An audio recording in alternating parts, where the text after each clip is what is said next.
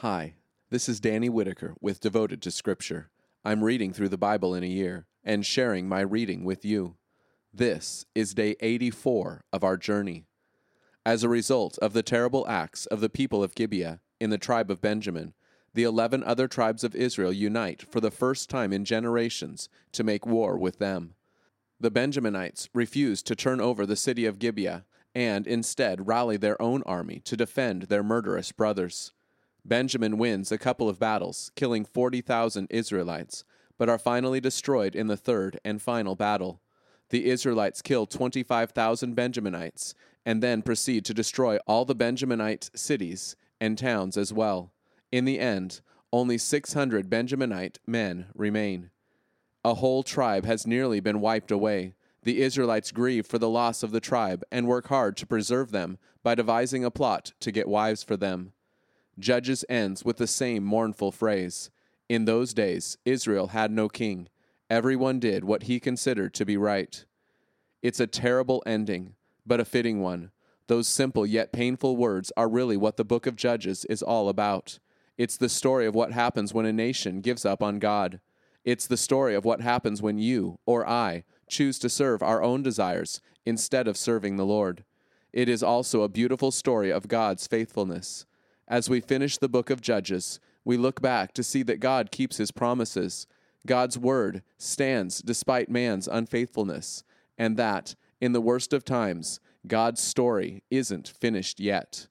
Join me in Judges 20 and 21 to see how low the nation of Israel has fallen and to worship the Lord for his indescribable faithfulness. Judges 20 All the Israelites from Dan to Beersheba and from the land of Gilead left their homes and assembled together before the Lord at Mizpah. The leaders of all the people from all the tribes of Israel took their places in the assembly of God's people, which numbered 400,000 sword wielding foot soldiers. The Benjaminites heard that the Israelites had gone up to Mizpah. Then the Israelites said, Explain how this wicked thing happened. The Levite, the husband of the murdered woman, spoke up. I and my concubine stopped in Gibeah, in the territory of Benjamin, to spend the night. The leaders of Gibeah attacked me, and at night surrounded the house where I was staying. They wanted to kill me. Instead, they abused my concubine so badly that she died. I took hold of my concubine and carved her up and sent the pieces throughout the territory occupied by Israel, because they committed such an unthinkable atrocity in Israel. All you Israelites, make a decision here. All Israel rose up in unison and said, Not one of us will go home, not one of us will return to his house. Now this is what we will do to Gibeah. We will attack the city as the lot dictates. We will take ten of every group of a hundred men from all the tribes of Israel, and a hundred of every group of a thousand, and a thousand of every group of ten thousand, to get supplies for the army. When they arrive in Gibeah of Benjamin, they will punish them for the atrocity which they committed in Israel. So all the men of Israel gathered together at the city as allies. The tribes of Israel sent men throughout the tribe of Benjamin, saying, How could such a wicked thing take place? Now, hand over the good for nothings in Gibeah, so we can execute them and purge Israel of wickedness. But the Benjaminites refused to listen to their Israelite brothers. The Benjaminites came from their cities and assembled at Gibeah to make war against the Israelites. That day the Benjaminites mustered from their cities 26,000 sword wielding soldiers, besides 700 well trained soldiers from Gibeah. Among this army were 700 specially trained left handed soldiers. Each one could sling a stone and hit even the smallest target. The men of Israel, not counting Benjamin, had mustered 400,000 sword wielding soldiers, every one an experienced warrior. The Israelites went up to Bethel and asked God, Who should lead the charge against the Benjaminites? The Lord said, Judah should lead. The Israelites got up the next morning and moved against Gibeah the men of Israel marched out to fight Benjamin. They arranged their battle lines against Gibeah. The Benjaminites attacked from Gibeah and struck down 22,000 Israelites that day. The Israelite army took heart and once more arranged their battle lines in the same place where they had taken their positions the day before. The Israelites went up and wept before the Lord until evening. They asked the Lord, Should we again march out to fight the Benjaminites, our brothers? The Lord said, Attack them. So the Israelites marched toward the Benjaminites the next day. The Benjaminites again attacked them from Gibeah and struck down 18,000 sword wielding Israelite soldiers.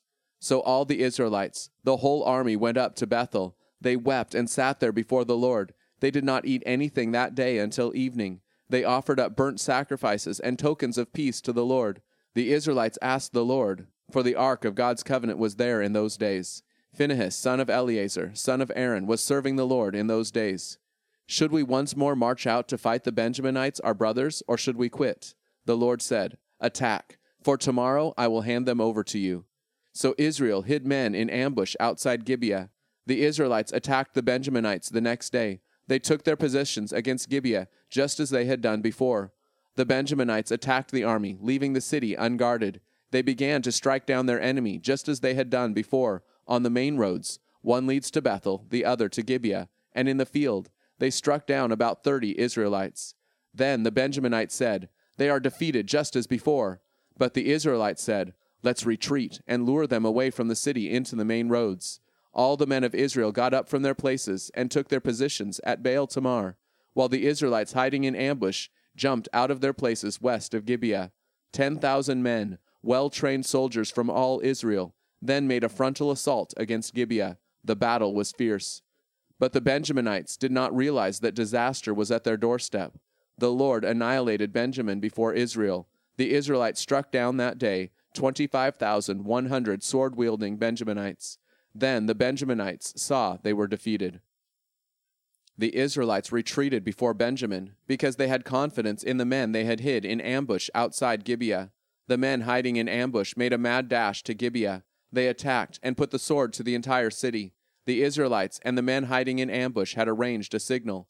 When the men hiding in ambush sent up a smoke signal from the city, the Israelites counterattacked. Benjamin had begun to strike down the Israelites. They struck down about thirty men. They said, There's no doubt about it. They are totally defeated, as in the earlier battle. But when the signal, a pillar of smoke, began to rise up from the city, the Benjaminites turned around and saw the whole city going up in a cloud of smoke that rose high into the sky. When the Israelites turned around, the Benjaminites panicked because they could see that disaster was on their doorstep. They retreated before the Israelites, taking the road to the wilderness. But the battle overtook them as men from the surrounding cities struck them down. They surrounded the Benjaminites, chased them from Nohah, and annihilated them all the way to a spot east of Geba. Eighteen thousand Benjaminites, all of them capable warriors, fell dead. The rest turned and ran toward the wilderness heading toward the cliff of Rimmon. But the Israelites caught 5,000 of them on the main roads. They stayed right on their heels all the way to Gidom and struck down 2,000 more. That day, 25,000 sword wielding Benjaminites fell in battle, all of them capable warriors. 600 survivors turned and ran away to the wilderness, to the cliff of Rimmon. They stayed there four months. The Israelites returned to the Benjaminite towns and put the sword to them they wiped out the cities, the animals, and everything they could find. They set fire to every city in their path. Judges 21. The Israelites had taken an oath in Mizpah, saying, Not one of us will allow his daughter to marry a Benjaminite. So the people came to Bethel and sat there before God until evening, weeping loudly and uncontrollably. They said, Why, O Lord, God of Israel, has this happened in Israel? An entire tribe has disappeared from Israel today. The next morning, the people got up early and built an altar there. They offered up burnt sacrifices and tokens of peace. The Israelites asked, Who from all the Israelite tribes has not assembled before the Lord? They had made a solemn oath that whoever did not assemble before the Lord at Mizpah must certainly be executed. The Israelites regretted what had happened to their brother Benjamin. They said, Today we cut off an entire tribe from Israel how can we find wives for those who are left? After all, we took an oath in the Lord's name not to give them our daughters as wives. So they asked, Who from all the Israelite tribes did not assemble before the Lord at Mizpah? Now it just so happened that no one from Jabesh Gilead had come to the gathering. When they took roll call, they noticed none of the inhabitants of Jabesh Gilead were there. So the assembly sent twelve thousand capable warriors against Jabesh Gilead. They commanded them, Go and kill with your swords the inhabitants of Jabesh Gilead, including the women and little children.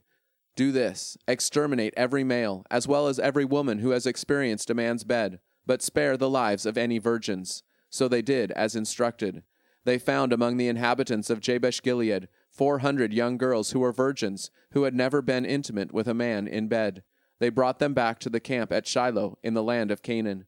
The entire assembly sent messengers to the Benjaminites at the cliff of Rimmon and assured them they would not be harmed. The Benjaminites returned at that time, and the Israelites gave to them the woman they had spared from Jabesh Gilead, but there were not enough to go around. The people regretted what had happened to Benjamin because the Lord had weakened the Israelite tribes. The leaders of the assembly said, How can we find wives for those who are left? After all, the Benjaminite women have been wiped out. The remnant of Benjamin must be preserved. An entire Israelite tribe should not be wiped out. But we can't allow our daughters to marry them, for the Israelites took an oath, saying, Whoever gives a woman to a Benjaminite will be destroyed. However, there is an annual festival to the Lord in Shiloh, which is north of Bethel east of the main road that goes up from Bethel to Shechem, and south of Lebonah. So they commanded the Benjaminites, Go, hide in the vineyards, and keep your eyes open. When you see the daughters of Shiloh coming out to dance in the celebration, jump out from the vineyards. Each one of you catch yourself a wife from among the daughters of Shiloh, and then go home to the land of Benjamin. When their fathers or brothers come and protest to us, we'll say to them, Do us a favor and let them be, for we could not get each one a wife through battle. Don't worry about breaking your oath. You would only be guilty if you had voluntarily given them wives. The Benjaminites did as instructed. They abducted 200 of the dancing girls to be their wives. They went home to their own territory, rebuilt their cities, and settled down. Then the Israelites dispersed from there to their respective tribal and clan territories. Each went from there to his own property. In those days, Israel had no king. Each man did what he considered to be right. Thank you for joining me on our shared walk through Scripture today. Devotion to Scripture doesn't begin and end here. My prayer is that you will be encouraged to dig deeper and spend some additional time in God's Word today. If you're looking for a great place to start, check the episode description where you will always find a few key verses from the day's reading to reflect on further. I'd love to hear from you. How is God using this podcast to help you grow? How can I be praying for you?